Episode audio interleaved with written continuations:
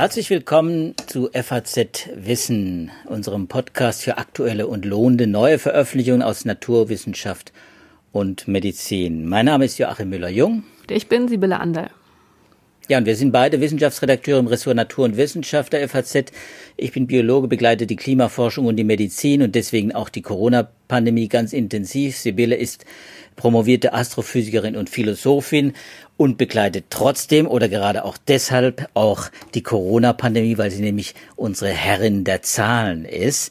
Und äh, Sibylle hat heute äh, an diesem 11. Februar äh, ein paar interessante äh, Paper mitgebracht, die sich mit einem Thema befassen, das vielleicht jetzt nicht unmittelbar im Zusammenhang mit dem Lockdown und den neuesten politischen Beschlüssen zur Verlängerung des Lockdowns äh, zusammenhängen, aber sehr wohl etwas mit dem weiteren Fortgang der Pandemie und möglicherweise eben auch mit äh, ja, wie soll ich sagen, gestaffelten ähm, Freigaben, gestaffelten Lockerungen, Stufenplänen, wie man immer das nennen will, äh, zu tun haben äh, könnte. Und das äh, ist die Demografie. Wir beschäftigen uns zum ersten Mal quasi ganz intensiv mit der Demografie. Und äh, im Mittelpunkt steht die Frage, wie denn die unterschiedlichen Altersgruppen eigentlich zum Pandemiegeschehen beitragen was natürlich einerseits äh, mit der Übertragung selbst im Zusammenhang steht, aber eben natürlich auch, wie die meisten ja auch äh, selber äh, schon erfahren haben und wissen, äh, natürlich auch mit der, mit der Impfung. Mit der Impfung, das wollen wir heute mal zurückstellen, das können wir immer noch machen. Priorisierung ist ein ganz anderes Thema, aber die Frage Pandemie, Übertragung und welchen Anteil spielen die unterschiedlichen Altersgruppen. Sibylle, im, äh, man hört bei dem Thema immer wieder zuerst das Thema Schule, Kinder, Jugendliche. Auch darüber hatten wir mal im Sommer gesprochen, welchen Anteil die Jugendlichen haben. Und wir äh, tappten damals äh, zwar nicht im Dunkeln, aber es war doch noch vieles unklar. Jetzt haben wir mehr als ein Jahr nach Beginn der Pandemie. Äh, weiß man denn inzwischen mehr, äh, welchen Anteil die unterschiedlichen äh, Gruppen, Altersgruppen äh, am Pandemiegeschehen selbst, an der Übertragung, am Übertragungsgeschehen, aber eben auch an der Betroffenheit haben. Du hast ein Paper aus Science mitgebracht vom Imperial College in London. Das scheint mir ganz äh, interessant. Äh, vielleicht erzähl, fasst du mal kurz zusammen, was, was da drin steht. Ja, also erstmal muss man ja sagen, es ist eine wahnsinnig schwierige Frage, wie die verschiedenen Altersgruppen zum Pandemiegeschehen beitragen. Jetzt mal unabhängig von der Studie ist ja das, woran wir uns meistens festhalten, diese Grafik des RKI, die im Situationsbericht einmal pro Woche auftaucht, wo man sich angucken kann, wie die Inzidenz über die gesamte Pandemie sich in den verschiedenen Altersgruppen verändert hat. Und wir erinnern uns alle, da war das ja im Sommer die Situation, dass wir eine sehr, sehr niedrige Inzidenz natürlich generell hatten, aber insbesondere auch bei den älteren Menschen, ähm, dass da vor allem die Infektionen bei den jungen Menschen aufgetreten sind, also so Teenager bis ähm, ja, Ende 30. Und von da, das war auch die Zeit, wenn wir uns erinnern, ähm, wo es eine sehr geringe ähm, Fall verstorbenen Rate gab. Also das heißt, es gab viele Infektionen, relativ wenig Todesfälle, wo schon viele sich gewundert haben, wie das kommt. Da war dann die Antwort, naja, es haben sich halt besonders viele junge Menschen infiziert. Und tatsächlich, wenn man sich diese Grafik anguckt, dann sieht man, dass von dieser Altersgruppe dann die Infektionen wieder zu den älteren Menschen oder in die älteren Altersgruppen hineingewandert sind und ähm, dann irgendwann im Oktober spätestens das wieder relativ gleich verteilt war. So, und von dieser Beobachtung, die nicht nur in Deutschland eine solche Beobachtung ist, sondern weltweit auch ähm, so zu sehen war, dass also im Sommer vor allem junge Menschen betroffen waren. Von dieser Beobachtung ausgehend ähm, startet diese Science-Studie. Das ist eine Studie, die auf der einen Seite neue Daten ähm, auswertet und auf der anderen Seite, da kommen wir bei dieser Pandemie leider nicht drum rum, auch dann wiederum ein sehr komplexes Modell anwendet, um diese Daten zu verstehen. Also die Frage, die sich diese Wissenschaftler vorgelegt haben, war, stimmt es, dass die ganz jungen Menschen, also so die Teenager bis äh, Anfang 20-Jährigen, dass die dazu geführt haben, dass die Fallzahlen im Sommer dann wieder angestiegen sind. Und diese Frage beantwortet die Studie mit einem Nein. Okay, wo kommt es dann her? Es gab ja die zweite Welle und die dritte Welle in den USA auch. Genau, also um diese Frage genau zu erklären äh, und besser zu verstehen, ähm, greifen die Wissenschaftler zunächst auf Mobilitätsdaten zurück. Darüber haben wir auch schon hier erschöpfend gesprochen. Das sind wiederum Handydaten, die die Wissenschaftler nutzen können, und zwar sehr detaillierte, sehr detaillierte Handydaten, ähm, die Aufschluss geben, nicht nur über das Alter der Handynutzer, sondern auch über den Aufenthaltsort, ähm, die Verweildauer an diesem Ort. Also das können Läden sein, Parks, Universitäten. Ähm, und auf dieser Grundlage haben sie erstmal die Mobilitätsdaten ausgewertet und haben sich angeguckt, wie verschiedene Altersgruppen ihre Mobilität im Verlauf der Pandemie eingeschränkt haben oder eben auch nicht. Und da ist das erste Ergebnis dieser Studie, dass sie sich ähm, eben genau diese 18 bis 24-jährigen jungen Menschen angeguckt haben. Und da stellen sie fest, dass die zunächst ihre Mobilität am allerstärksten eingeschränkt haben im Vergleich zu anderen Altersgruppen, dann aber auch wieder ähm, im Verlauf der Pandemie die Mobilität wieder am stärksten erhöht haben. Aber insgesamt muss man sagen, die Mobilität ist immer bei den Älteren, also bei den über 24-Jährigen, größer als bei dieser jungen Altersgruppe. Und daraus ziehen Sie schon mal so einen ersten Hinweis darauf, dass vielleicht dann doch die etwas älteren Menschen ähm, ja, zentraler dafür verantwortlich sind, dass die Infektionen dann wieder so zugenommen haben. Wir, wir erinnern uns, das ist wieder dieser ähm, Schluss aus den Mobilitätsdaten auf die Kontaktraten, der dadurch begründet wird, wenn man mobil ist, wenn man irgendwo hinfährt, irgendwo hinläuft, dann ist einfach die Wahrscheinlichkeit sehr groß, dass man andere Menschen trifft. Und insofern kann man auch davon ausgehen, je mobiler man ist, desto höher ist auch die Kontaktrate. Okay, jetzt wird's interessant. Jetzt kommen wir in unsere Altersbereiche quasi rein. Ne? über, welche Alters, über welche Altersgruppen sprechen wir jetzt? Also deine und meine, wir sind ja zwei verschiedene Altersgruppen, wenn man so will.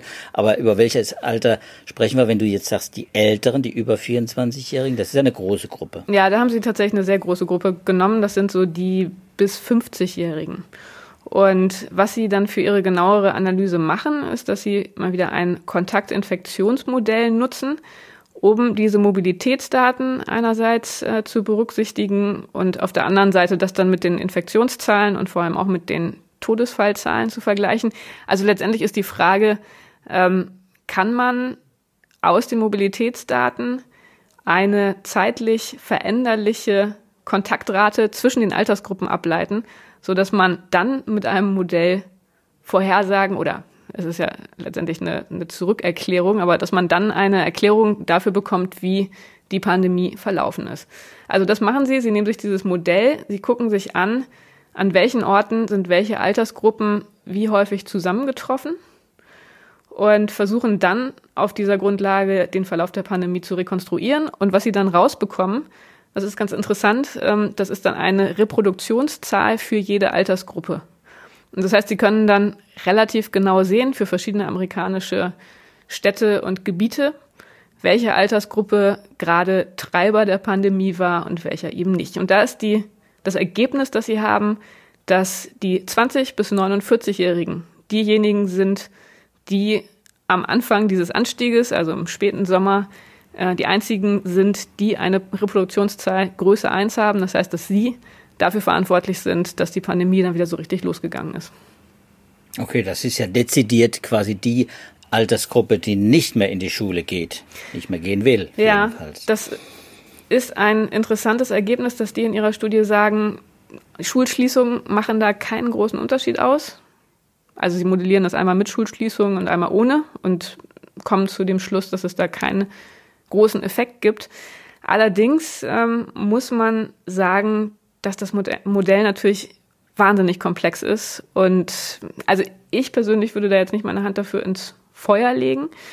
Ähm, aber es ist erstmal ein interessanter, ähm, ein interessantes Resultat, dass die relativ klar sagen, es sind nicht die Schüler, die die Infektionen in die älteren Altersgruppen tragen, sondern es sind die 20 bis 49-Jährigen, einfach deshalb, weil die sehr viel mobiler sind als die Kinder und weil sie sehr viel anfälliger und damit auch ansteckender sind. Aber das sind natürlich alles Annahmen, die in das Modell eingehen. Also insofern an der Stelle, was das Modell angeht, wirklich immer mit einem gewissen ja, Grad von Vorsicht äh, zu genießen.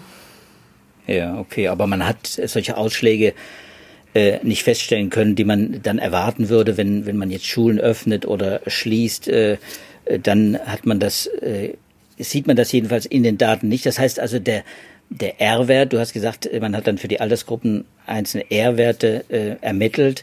Die, der R-Wert für die Schüler ist dann gewissermaßen äh, konstant auch, ob, ob offen oder geschlossen die Schule, ob äh, oder wie, wie haben Sie das? Nee, das, äh, sind, das sind kleine Schwankungen, aber es sind keine wirklich ausschlaggebenden Schwankungen. Und ähm, dann haben sie sich halt auch angeguckt, welche Altersgruppe für welchen Anteil der Neuinfektionen verantwortlich ist. Und auch da kommen sie dann zu dem Schluss, das sind vor allem die Mittelalten. Was ja auch ein Stück weit nahe liegt, also was da auch eingeht natürlich als Annahme, ist dann die Frage, wer trifft wen. Das wird ja ein Stück weit dann auch durch die Mobilitätsdaten ähm, mit motiviert. Da gibt es auch andere Studien, Surveys, die da eingeflossen sind. Ähm, und da war so ein, eine Annahme oder ein Resultat, dass ähm, die Kinder und Jugendlichen sich halt vor allem untereinander treffen und mit ihren Eltern Kontakt haben. Und das heißt, ähm, dass dann natürlich erstmal die Infektionen von dort über die Eltern weiterwandern, während ähm, die Elterngeneration in beide Richtungen quasi durch Kontakte vernetzt ist.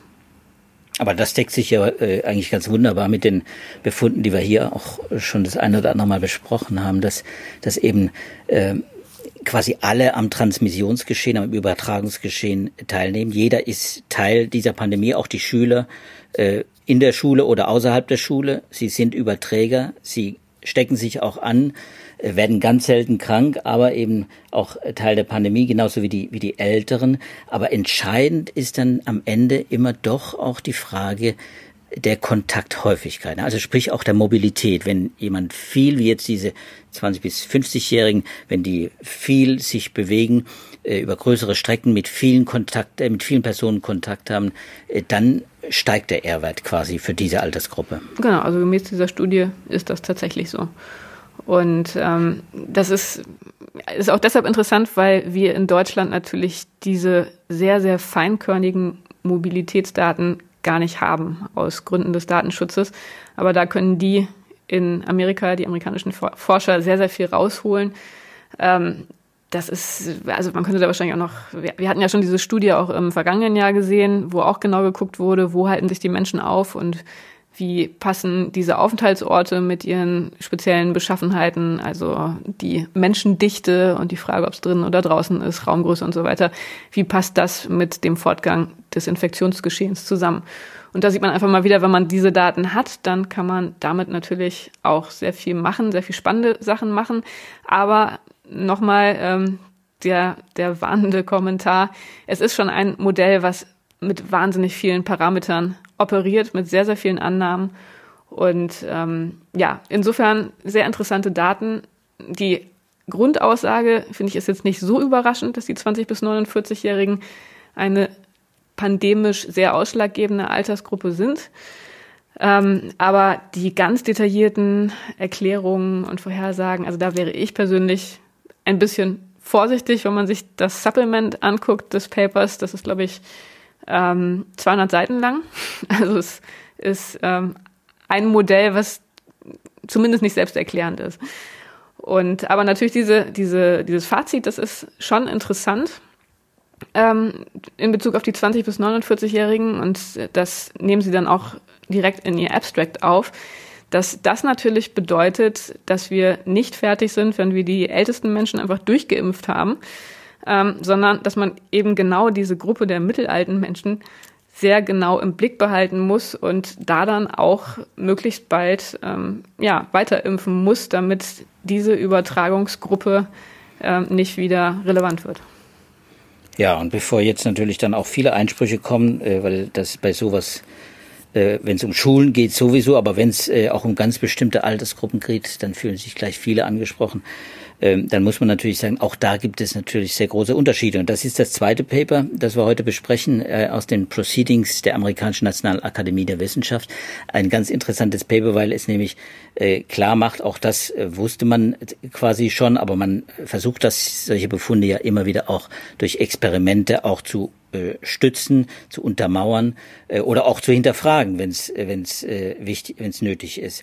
Nämlich die Frage, äh, ja, wir haben es ja nicht mit einer homogenen Gruppe zu tun, wenn wir jetzt von den 20 bis 49-Jährigen sprechen oder von den Teenies oder von den Schülern 0 bis 10. Das sind äh, zwar Altersgruppen, aber sie sind nie homogen. Es gibt unter diesen Menschen, die in diese Altersgruppe jeweils gehören, eben Menschen, einzelne Menschen, die viel Virus verbreiten, die sich äh, schneller anstecken, die auch unter Umständen vielleicht kränker werden. Und das weiß man, das ist eigentlich äh, eine Banalität.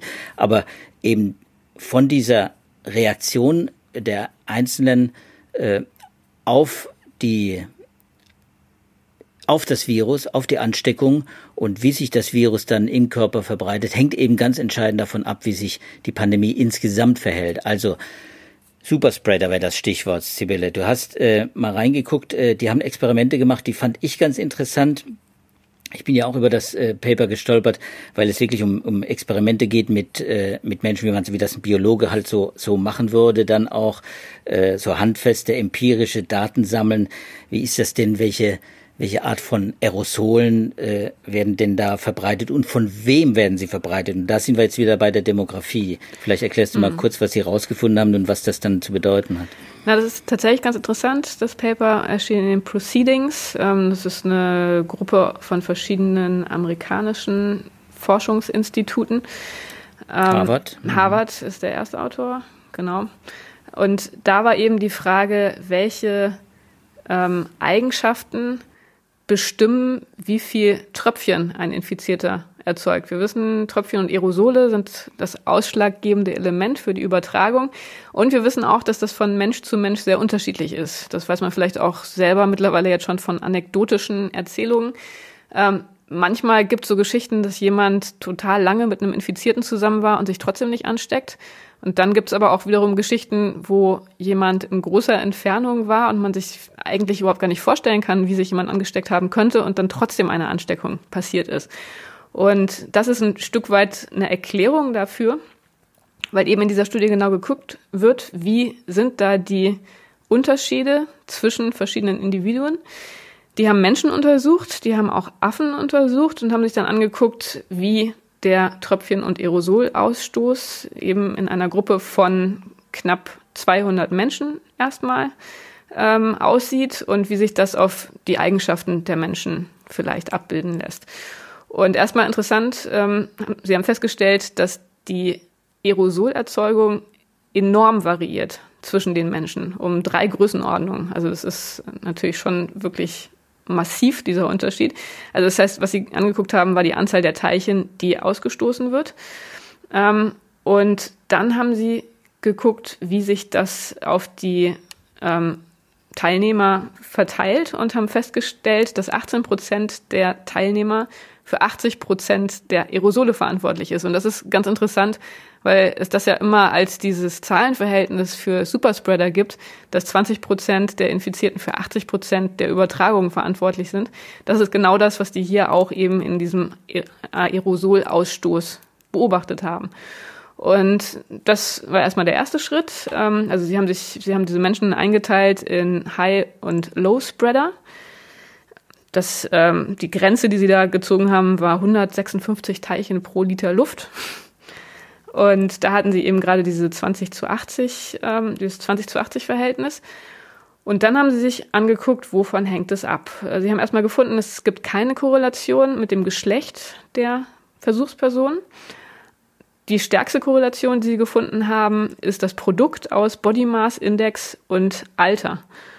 Und das bedeutet demnach, wenn man sehr alt ist und sehr übergewichtig ist, man ein hat man eine sehr große Wahrscheinlichkeit, zum Superspreader zu werden.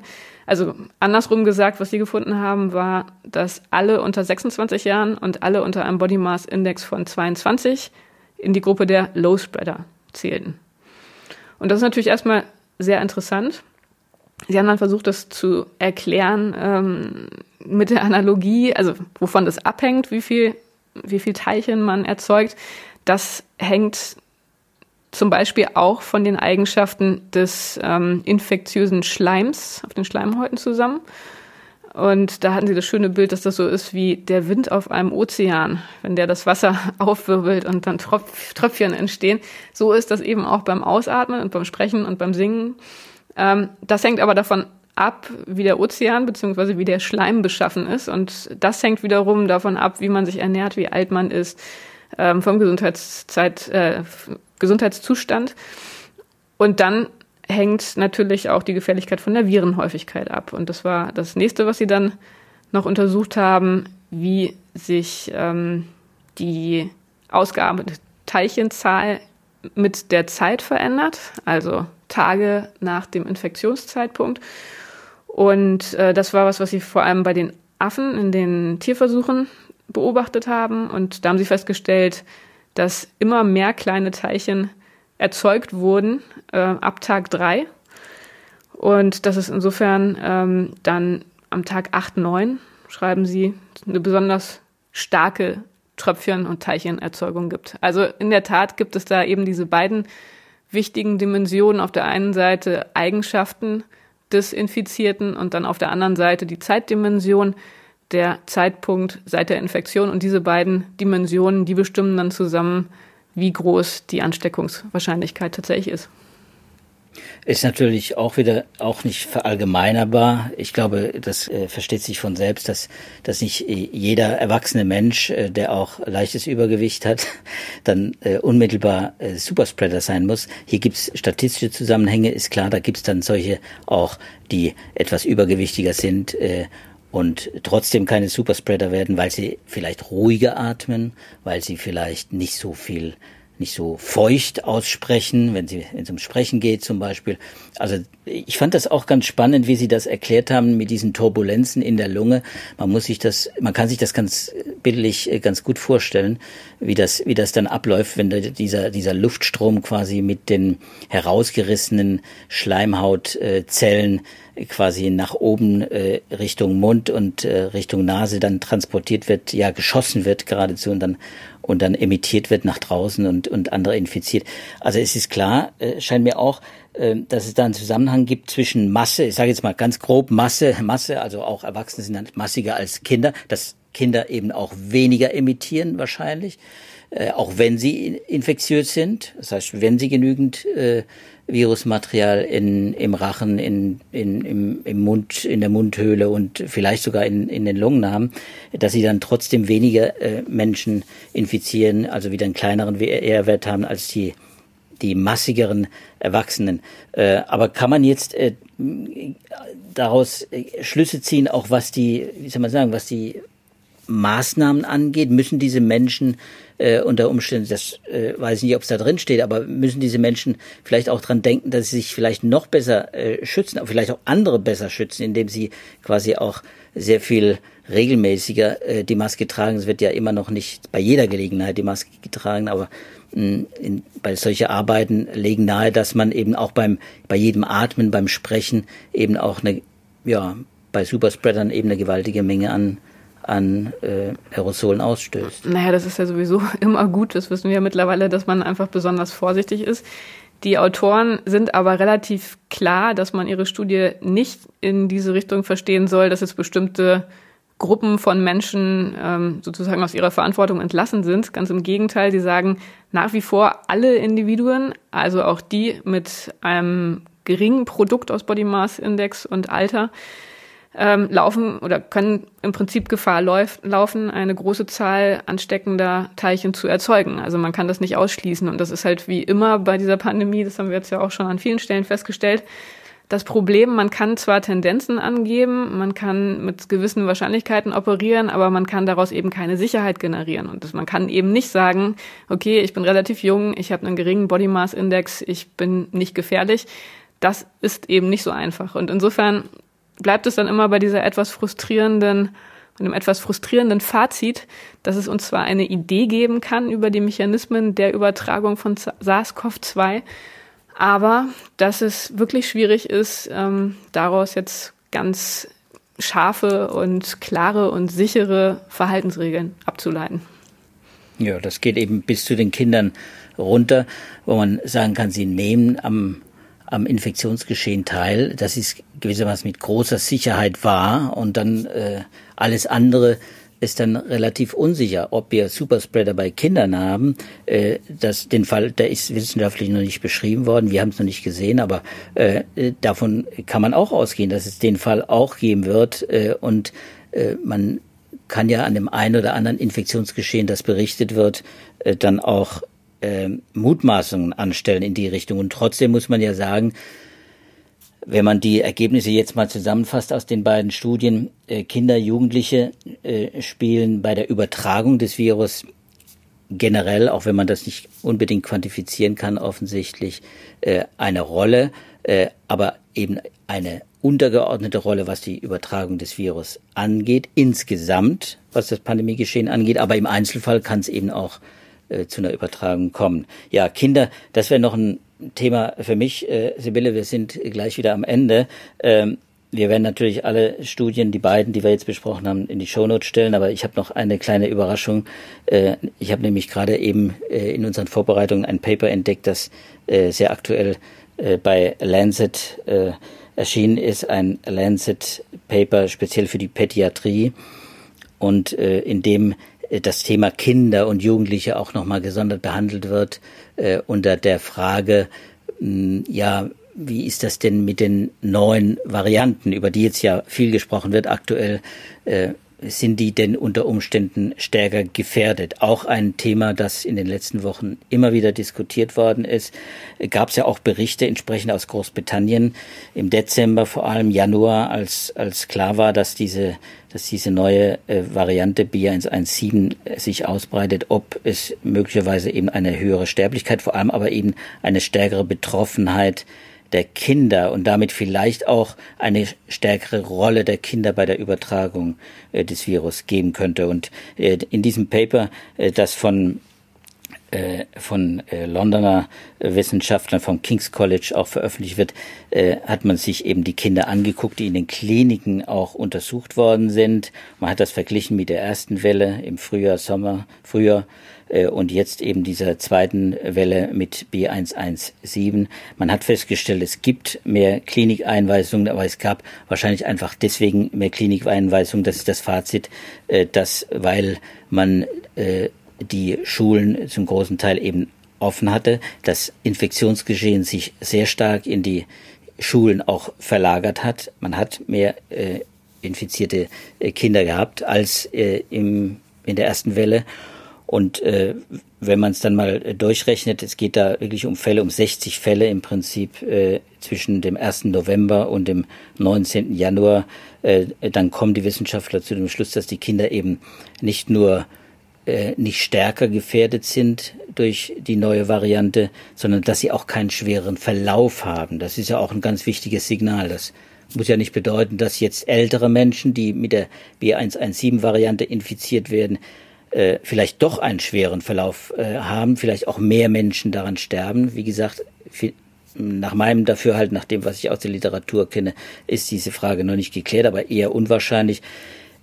Dieses Paper gibt zumindest, was die Altersgruppe der Kinder und Jugendlichen angeht, bis 18 äh, einigermaßen Entwarnung. Und ich glaube, das ist doch mal eine gute Nachricht. Ja, absolut. Das ist ja immer, was mir besonders am Herzen liegt, dann doch noch mit einem kleinen Lichtblick zu enden.